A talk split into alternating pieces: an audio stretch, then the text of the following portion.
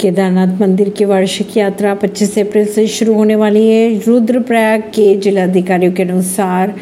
प्रतिदिन तेरह हजार तीर्थ यात्रियों के केदारनाथ में आने की संभावना बनी हुई है और अनुमान लगाया जा रहा है और तीर्थ यात्रियों की सुविधा के लिए टोकन प्रणाली भी शुरू कर दी गई है यात्रा के मार्ग पर तीर्थ यात्रियों की सुविधा के लिए 22 डॉक्टर्स और 22 फार्मासिस्ट की तैनाती की जाएगी नेपाल के राष्ट्रपति रामचंद्र पौडेल को इलाज के लिए एयर एम्बुलेंस द्वारा दिल्ली के एम्स में लाया गया नेपाल के राष्ट्रपति रामचंद्र पौडेल को सांस लेने के तकलीफ के चलते बुधवार को एयर एम्बुलेंस द्वारा दिल्ली लाया गया खबरों के अनुसार राष्ट्रपति को इलाज के लिए दिल्ली एम्स में भर्ती करा दिया गया है बीते माह राष्ट्रपति बनने से पहले उनका इलाज एम्स में किया गया था ऐसी ही खबरों को जानने के लिए जुड़े रहिए जनता से रिश्ता पॉडकास्ट से परमेश दिल्ली से